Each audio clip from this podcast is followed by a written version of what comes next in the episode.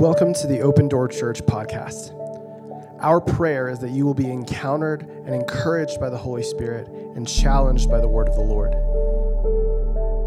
May the Lord bless you and stir faith as you listen to this week's message. Not last week, because Pastor Adam uh, preached last week a little bit on discipleship and alpha. And I want to I wanna also uh, encourage you here in terms of alpha. Alpha is not just for brand new Christians, Alpha is not just for those that uh, maybe have questions about who Jesus is. Alpha is for everyone. I really want to just uh, make a kind of a big push for that. If you've been serving Jesus for decades now, uh, I think Alpha is a great fit for you.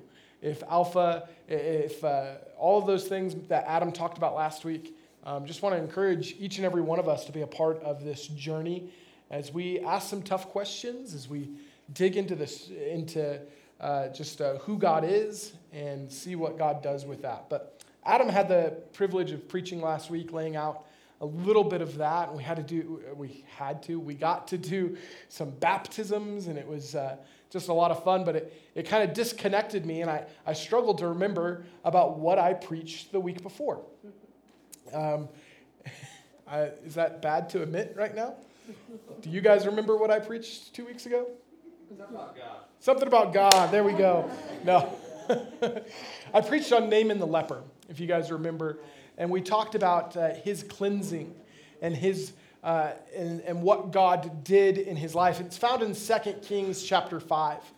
We were in the Old Testament there, and we were observing Naaman's story. He was a Syrian general that uh, had wild success in a, in a military capacity. He was basically second in command in Syria, but he was a leper. Uh, scripture says that he was a, a mighty man of valor, that he had all these military exploits. He was evidently very, very, very, very wealthy, but he was a leper. And leprosy in the ancient world was uh, essentially just uh, get ready to die. It was a miserable thing that uh, we kind of walked through and we looked at some of that, but we understand from that story that he did find healing by coming to the prophet Elisha and uh, getting, um, getting some instruction for him from him. And he went down into the Jordan River. He dipped seven times and wound up uh, being cured of his leprosy. It was this powerful story, but one of the things that we really kind of jumped into there was the greater miracle of the healing of Naaman's pride, um, even more so than his healing of leprosy. Because Naaman first shows up on the scene. He's got his entire entourage with him. He's got like $1.2 million uh, worth of silver and, and gold and precious metals and jewels that he shows up to the prophet's house with, thinking that he can surely entice the, the man of God to come out and wave his hand over him and invoke the name of the Lord and cause the leprosy to be cleansed. But Elijah doesn't even get up off his couch, right? He doesn't even bother to open the door. In fact, he sends his messenger, he sends a servant outside to give the instruction to Naaman hey, dude, just go wash in the Jordan. Go dip in that dirty river down there, and you'll be good to go. And Naaman's pride uh, just kind of infuriates him because God didn't heal him the way that he wanted him to. God didn't do what Naaman wanted him to do in the way that he wanted him to do it. He had this unmet expectation. And so he grows frustrated and he starts saying, Oh, I'm just uh, blah, blah, blah, blah, blah, blah, blah. And he has a servant. I can't look at my friends when I'm preaching because they're just like, You did what? yeah, that was that's that's in there somewhere. Um, no, he has a servant that calls Naaman out on his stupidity, saying, "Naaman, you are going to die unless you find a cure. You have leprosy. If the man of God would have told you to do something difficult, wouldn't you have done it? All he told you to do was go wash in the Jordan. What do you have to lose, basically?" That was the title of my message last week. And so Naaman uh, eventually does go down and he dips seven times in the river. He finds healing. And it's this powerful thing, right? He's cured of his leprosy. And he comes back to the man of God. He comes back to Elijah with uh, all of the jewels and all of the money and uh, says, uh, I have discovered that there is no other God other than the God of Israel. And it's this powerful kind of story, but it, it ends with Naaman overwhelmed with gratitude, worshiping the Lord but in 516, we, experience, we see this one verse. And it says this But he said, As the Lord lives, before whom, I'm, before whom I stand, I will receive nothing. And he urged him to take it, he being Naaman, but Elisha refused. I want to, this one verse here sets up for what we're going to be talking about today. And it has massive ramifications for the rest of the story because we're going to look at a different character in this whole narrative, and that would be the tragic story of Elijah's servant Gehazi. And I, I, wanna, I just want to reiterate here, because um, we see here with Naaman, we see with Elijah, uh, we see uh, Naaman bringing all of this money, uh, the equivalent of today's wealth of $1.2 million, trying to honor the man of God out of gratitude, sincere thanks for what God did but Elijah, the man of God, refuses to take any kind of reward for what God did. And arguably, Elijah really didn't do anything, right? He was sitting on his couch.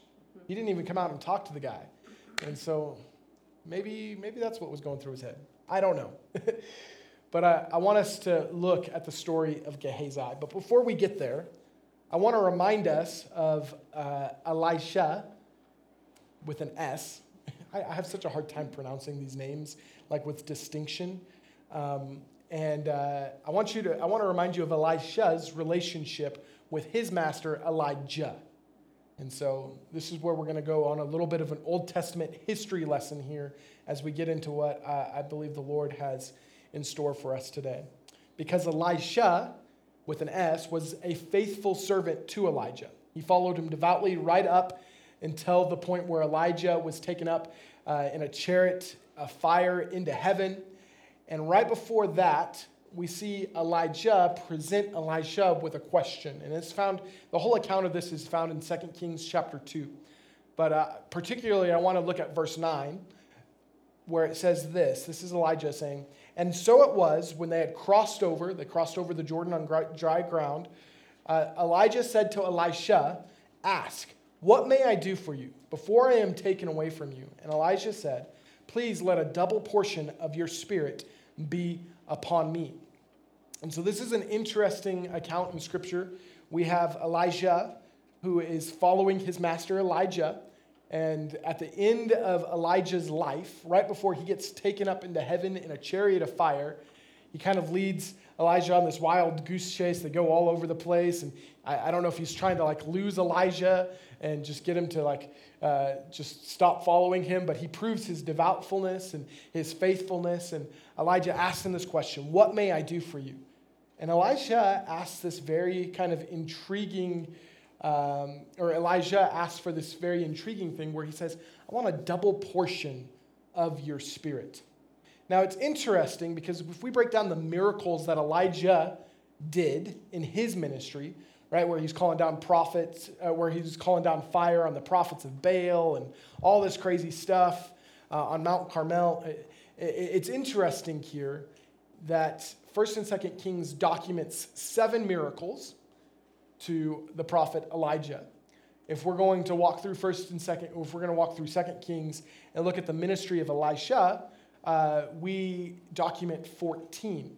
And then if you look into other, uh, other extra biblical sources, um, which I wouldn't recommend, uh, they say that it's 8 and 16. Um, it's just one of those interesting things.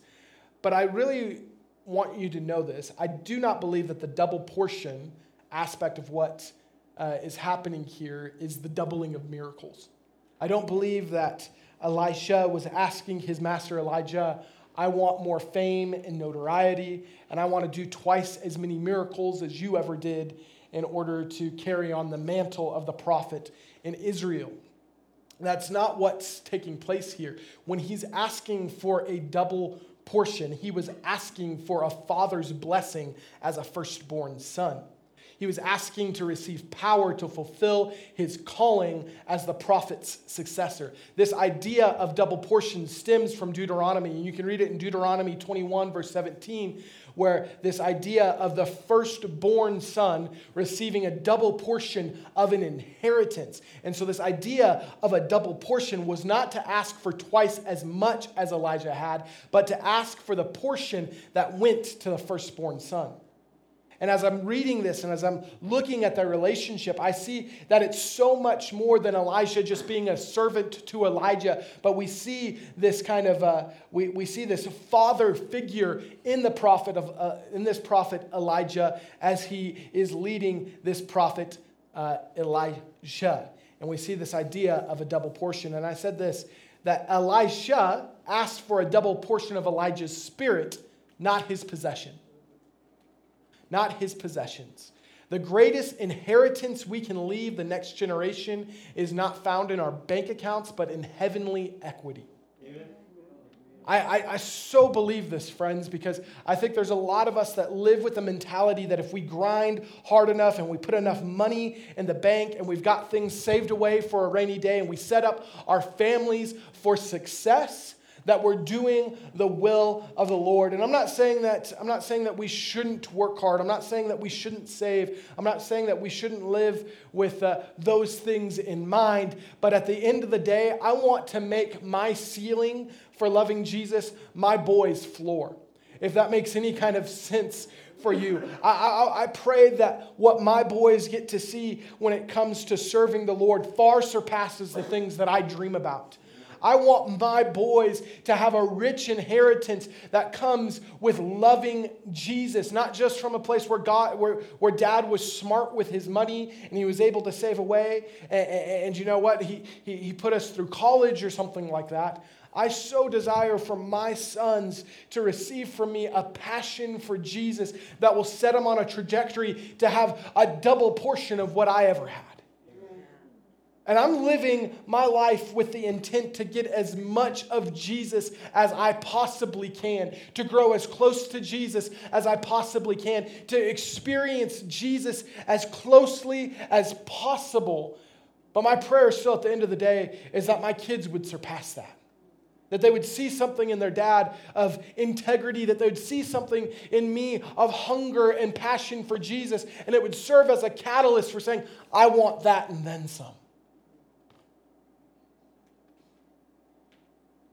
I want them to love Jesus and bring more glory to Him than I ever dared to dream of. That's what I would consider success. Because I look at this relationship with Elijah and Elijah. Elijah had his eyes and his heart set on what really mattered, being the kingdom of God. Because he was here, his master was getting taken up. He could have easily been like, Yo, Elijah, can you give me a double portion? The firstborn blessing of, you know, all the stuff that you have. Elijah probably didn't have that much stuff, real, realistically, but that's not where his mind was. That's not what he was after. He, he had followed this man, he had seen his walk with God, and says, I want that and then some. The Lord was faithful and responded uh, and, and clearly granted that to Elijah. But this parallels in pretty stark contrast to the behavior of Gehazi, Elijah's servant. He would have logically served to been Elijah's successor. So today I want to talk to you about the missed potential of Gehazi. In 2 Kings chapter 5, verse 17, we pick up the story. It says, So Naaman said, Then if not, please let your servant be given two mule loads of earth, for your servant will no longer offer burnt offerings or sacrifices to other gods, but to the Lord. Yet in this thing may the Lord pardon your servant when my master goes into the temple of Rimmon to worship there, and he leans on my hand, and I bow down in the temple of Rimmon. When I bow down in the temple of Rimmon, may the Lord bless, or may the Lord please pardon your servant in this thing. Then he said, Go in peace. So he departed from him a short distance. So this was uh, the encounter between Naaman and Elisha, where he has Elijah has rejected receiving a gift from Naaman, and Naaman is so concerned about making sure that he honors the Lord, the God of Israel. We have this kind of interesting encounter here where he's asking, Well, can I bring some ground back so I can worship the Lord God there? Because he still was very much uh, not a Jew. he didn't understand what it meant to worship the God of Israel. But we see here that Elijah blesses him, tells him to go in peace, and he only departs a short distance before we pick up the story in verse 20 where we read, But Gehazi, the servant of Elijah, the man of God, said, Look, my master has spared Naaman the Syrian, while not receiving from his hands what he brought. But as the Lord lives, I will run after him and take something from him. So Gehazi pursued Naaman. When Naaman saw him running after him, he got down from the chariot to meet him and said, Is all well? And he said, All is well. My master has sent me, saying, Indeed, just now two young men of the sons of the prophets have come to me from the mountains of Ephraim. Please give them a talent of silver and two changes of garments. So Naaman said, Please take two talents. And he urged him and bound two talents of silver in two bags with two changes of garments and handed them to two of his servants. And they carried on ahead of him. When he came to the citadel, he took them from their hand and stored them away in the house. And then he let them in go, and they departed. Now he went in and stood before his master. Elijah said to him, Where did you go, Gehazi? And he said, Your servant did not go anywhere. Then he said to him, Did not my heart go with you when the man turned back from his chariot to meet you? Is it time to receive money and to receive clothing, olive groves and vineyards, sheep and oxen, male and female servants? Therefore, the leprosy of Naaman shall cling to you and your descendants forever. And he went out from his presence, leprous, as white as snow. Pretty tragic downfall, right? Pretty tragic ending to this otherwise really great story of what God had done in the life of Naaman, where we saw leprosy healed, where we saw this powerful move of God just happen. And this is remarkable to me because it seems like God is always moving. And even in the midst of God doing miraculous, powerful things, people are still as stupid as Gehazi. And they're willing to throw it all away for what Jesus would call the cares of this world and the deceitfulness of wealth. You know, when you're a kid and somebody tells you that you have potential, it's typically a good thing, right? You could be a, you know, a pretty good athlete, you know, maybe a running back on the football team, and maybe you'll have people say, man, you know what, that kid's got potential. He's going places. When somebody tells you you have potential when you're in your 30s or your 40s or your middle age, it doesn't just hit, it doesn't quite hit the same, right? Somebody's like, man, Nate, you, you've got potential to be a, a good snowboarder, and I've been doing it for like 15 years. It's like, means that I've not lived up to something, right? when somebody says, well, he's got potential, and he's this middle aged man that's still living at his family's house in their basement playing Xbox, it's not necessarily a positive thing, right? Sometimes you look at a project or a vehicle and be like, oh, that's got potential. Really, it just means it's a lot of work.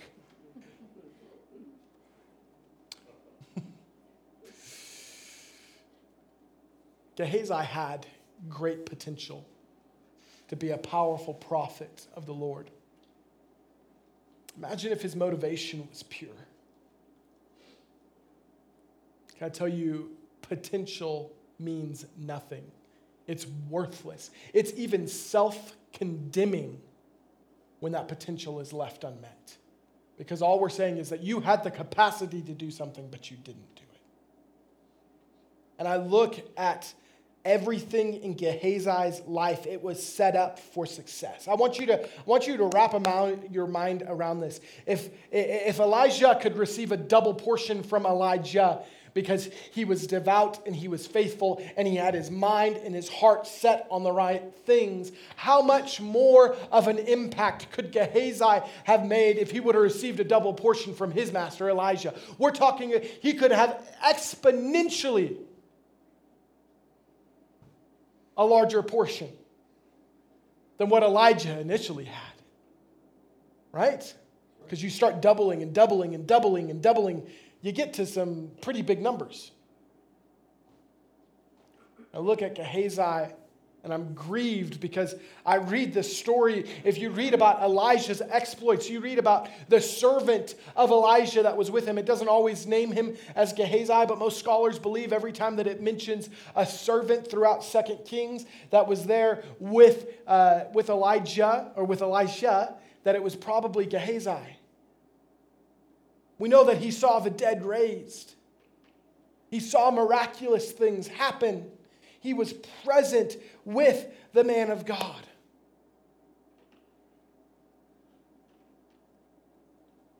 It's a clear case of having the best teachers, good circumstances.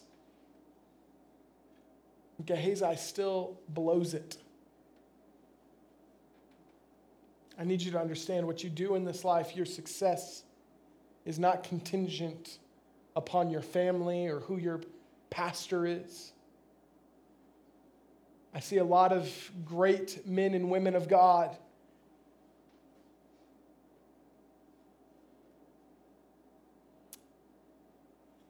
I'm not going to go down that road. I'm sorry. But if we look at the passage of scripture here in 2 Kings chapter 5, it's often referred to as the greed of Gehazi.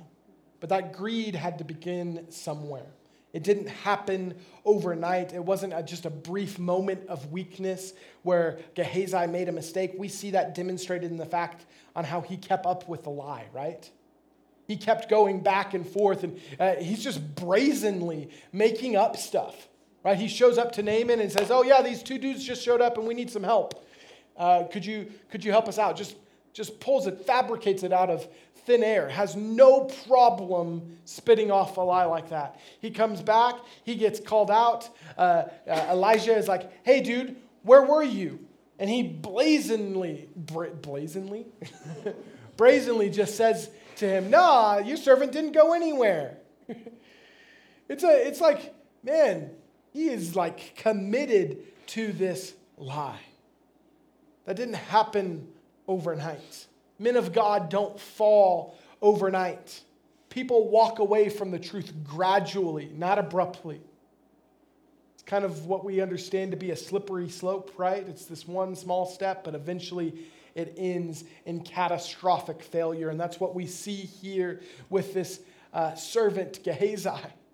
I want to talk about finishing well today because we understand this Christianity thing is a marathon, not a sprint. How many of us know or have friends that, that, that started out doing well following Jesus, but today they couldn't be farther from him?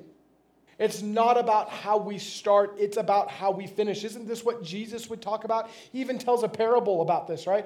Uh, where the master comes and instructs one of his servants or sons, and now I'm drawing a blank on the story there, but he says, hey, go do, do, do this and this and this. And then one kid goes out and says, I'll do it, Dad, or I'll do it, Master. And then he doesn't do it, but then the other servant says, No, I'm not going to do it. But then he does do it. Which one actually did the will of the Father? Uh, it was the one that said he wouldn't, but then eventually did. It's not about how we start, it's about how we finish. I need you to understand that because all of us have some pretty colorful pasts, probably. We could swap stories and probably be surprised. We can make Netflix documentaries about those of us here in this room where we had rocky starts, where things probably didn't look like they were going to turn out okay. But at the end of the day, it's not about how we start, it's about how we finish. And if we're finishing well, I want to make sure, friends, at the end of this age, when I stand before my God, that I'm not, that I'm not hearing, Depart from me I never knew you. I want to make sure that I hear, Well done, my good and faithful servant. I want to hear that word done. I want to know that I finished well. I want to, the, I want to have the mentality of Paul. At the end of his life, wrote to his spiritual son Timothy in 2 Timothy chapter 4, in verse 7, he says, I have fought the good fight. I have finished the race. I have kept the faith. And I, I believe in order to do that, there's some safeguards that we have to implement in our lives. There are some things that we need to be aware of because we, we have to understand there's a real enemy that does not want us to succeed, that does not want to see you finish well, that would so much rather your testimony be tarnished because you stumbled and you fell and you never got back up. So I want to hit on a few things just uh, briefly um, that prevent us from finishing well, things Gehazi struggled with that I believe eventually led to his downfall. And the first of those things being what Jesus would, be, would eventually call the cares of this world. I have friends in Bible college that are not following Jesus today. And for a while, I really struggled with reconciling this because we sat in the same sermons, we read the same books, we were in the same services, we saw God do the same miracles. There are friends today that have denounced Jesus that I walked hand in hand with when we saw deaf people here for the first time, where we saw blind eyes opened at a summer camp. Where we heard the gospel preached, where we saw God do these crazy, intense, marvelous things. We had the same experiences where we felt the Holy Spirit, where we filled these altars with tears. There are friends of mine today that prayed at this altar, this same altar that I prayed at when I first stepped into Pagosa Springs 12 years ago, and told God if He ever wanted me here, I would be here. They were here with me at that same time where we experienced the Lord that are not following Jesus today. And I, have struggled with this. I, I've wrestled with this. And it's crazy to me how easy it is for some people to turn away from the truth. But it shouldn't shock me. It shouldn't come as a surprise to me because Jesus warned, it, warned us of this. He said it would be this way. In Jesus' parable of the sower, he talks about the thorns that choke out the word that's implanted in us. And in Mark chapter 4, you should read the whole context of this parable, but for the sake of time today, I'm going to focus in just on a, on a few verses here. But in verse 18 and 19, it says, Now these are the ones sown among the thorns. They are the ones who hear the word, and the cares of this world, the deceitfulness of riches, and the desire for other things entering in choke the word and it becomes unfruitful. This is a particularly convicting passage for me this week as I just struggled with and wrestled with the Lord about some of my passions and some of my hobbies. And, you know, I was introduced to somebody this week as a guy that gets really good deals on Jeeps. And it just kind of startled me in the sense that I don't want to be known as the guy that gets good deals on Jeeps.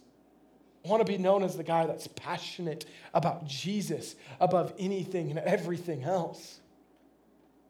I have passions, I have hobbies, I have too many hobbies. Being honest, guys, the, the, the season is shifting and I'm thinking about snowmobiling and I'm excited about it because it's a new hobby for me and it's a lot of fun. And if you haven't done it, I'll take you out and try not to break your leg. It'll be a great time. There's a story behind that but uh, I love hobbies. I have a lot of them. I love, I have a lot of passions, if you will. You guys know me. I love frisbee. I love jeeps. I love finding good deals. There's all kinds of things. Now I like fishing, and and I I, I just that's my I have an addictive personality, I guess you might say, when it comes to trying new things and maybe just a little bit of an adrenaline junkie, and it's it's a lot of fun. And if I'm being honest, I have a lot of passions and hobbies and desires for things that aren't Jesus, that aren't explicitly holy. I'm not saying they're evil. Like, I'm not going out like gambling or like getting crunk on the weekends or something like that. That's not a, a passion of mine. But I do have passions and desires for things that aren't of Jesus. And it's this constant battle that uh, I have to make sure that I'm being engaged with. Otherwise, snowboarding and Jeeps will take precedence over Jesus in my life. And I, I have to be at least cognizant and aware of the fact that there are things that really, at the end of the day, don't matter that much. See, it would be easy and natural for me to prioritize photography as a way to make some more money to buy some more stuff. Step away and maybe not focus on ministry like I should.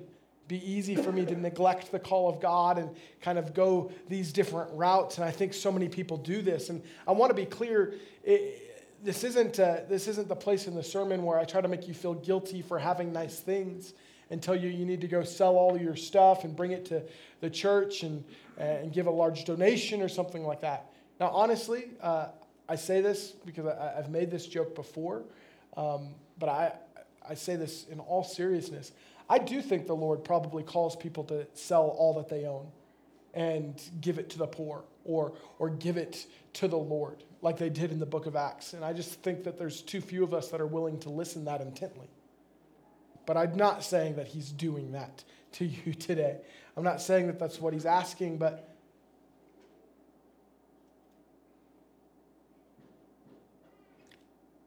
I just, I, I, need you to understand it's not evil to have other passions. It's not evil to have money in the bank. It's not evil to have nice things. But when those passions and when those things and when that money has a hold of you, it's definitely a problem. Does that make sense?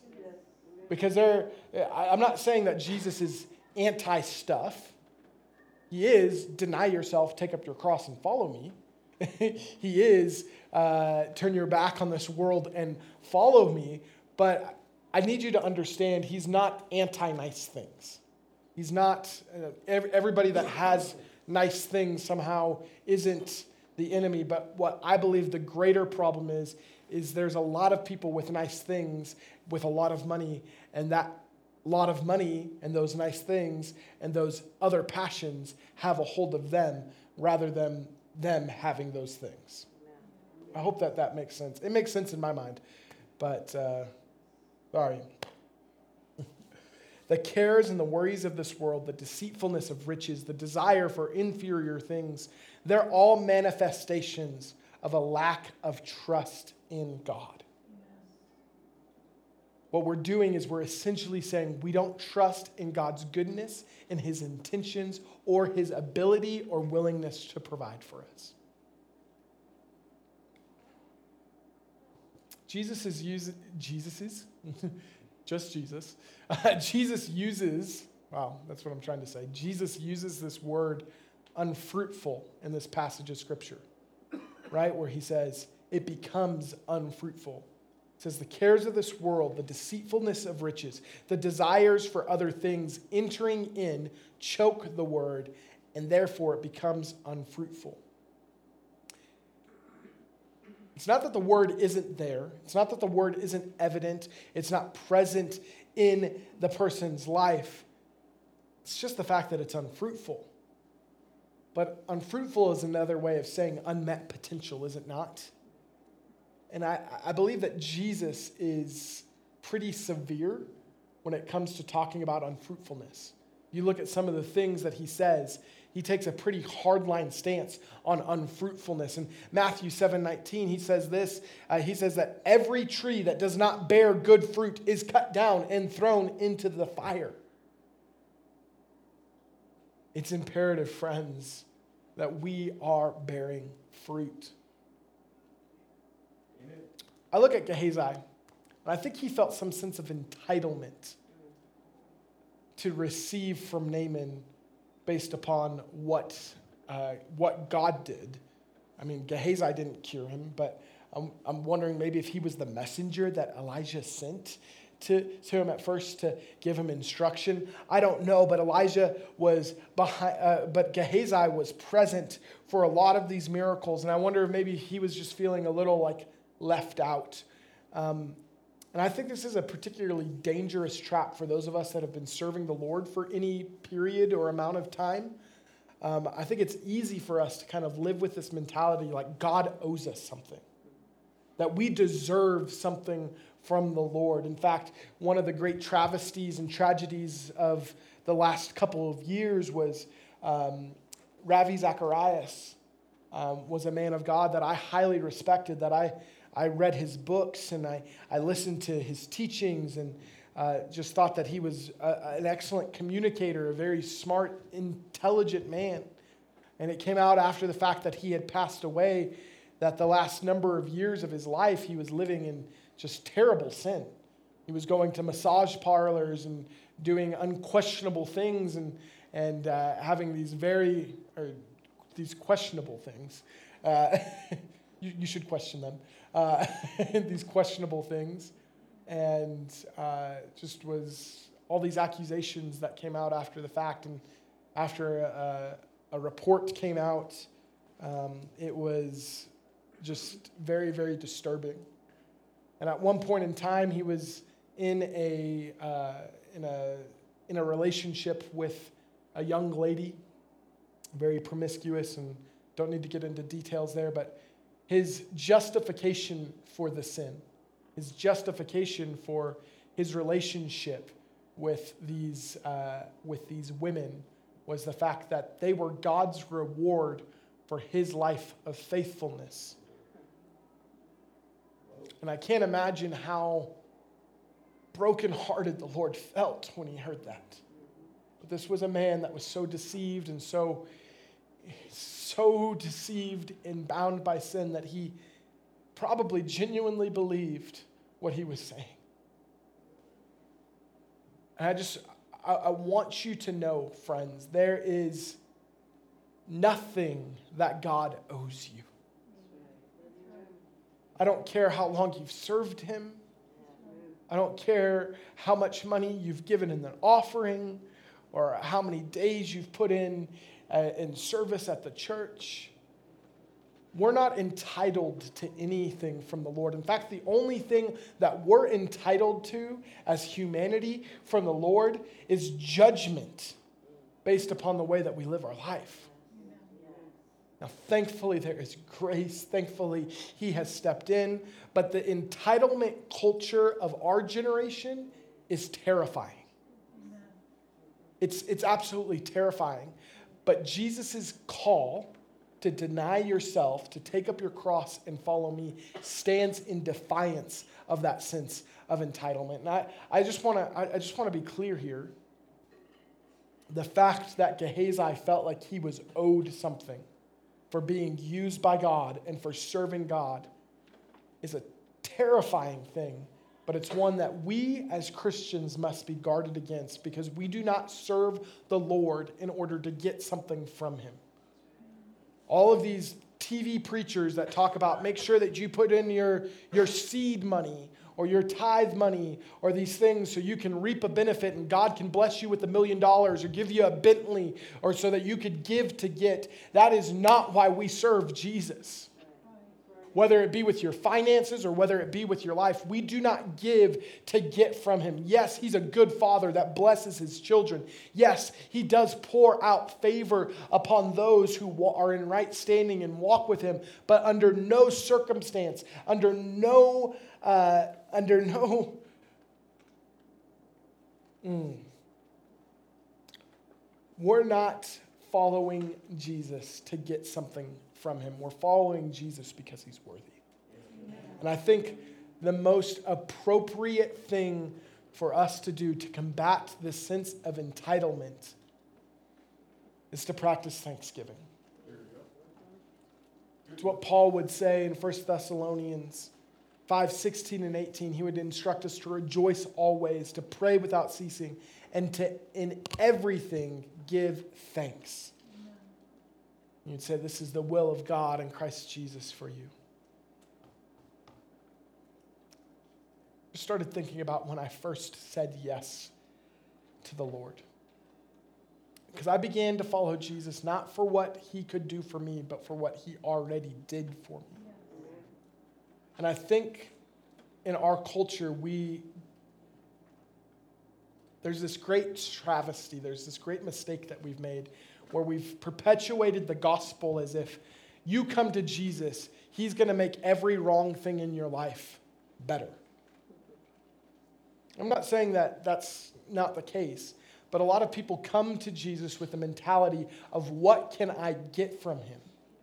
I used this example when I was talking about baptism with my friend Jeff this last week, and I, I, I described Jesus as not being a condiment.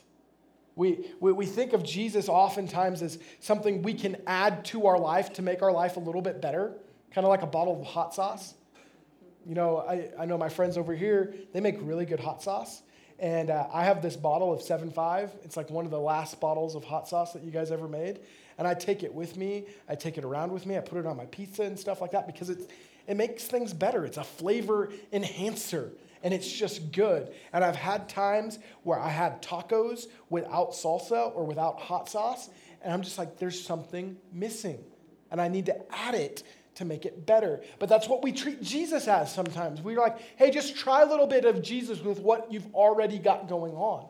But that was never what was intended. He never intended for that to be an option to try a little Jesus, just add it to what's going on. It was always this invitation to forsake all to follow him.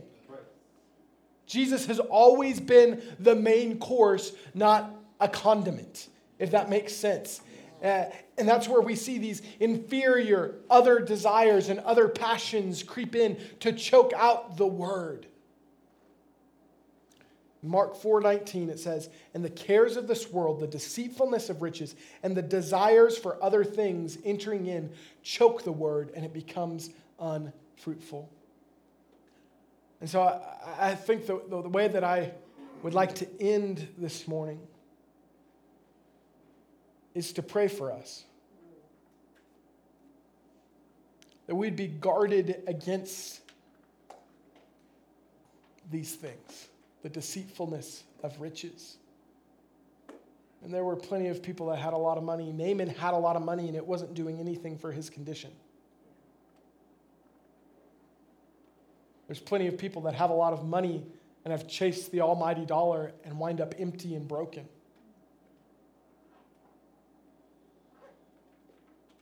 I know a lot of friends that have walked away from the call of God on their life because of the cares of this world the responsibilities that exist with, oh man, now I'm a dad.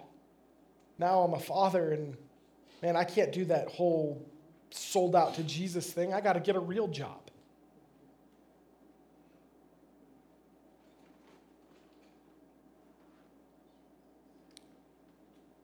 I think one of the greatest dangers for us is the allowance of inferior desires to get in the way of passion for Jesus. Not even evil ones. Like I said, guys, I love snowboarding. I love, you know, being outside. I love Jeeps and these things. And it's startling to me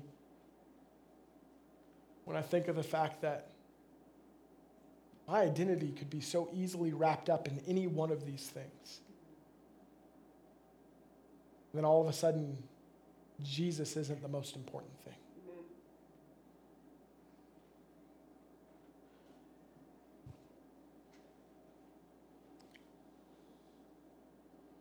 In Psalm 27,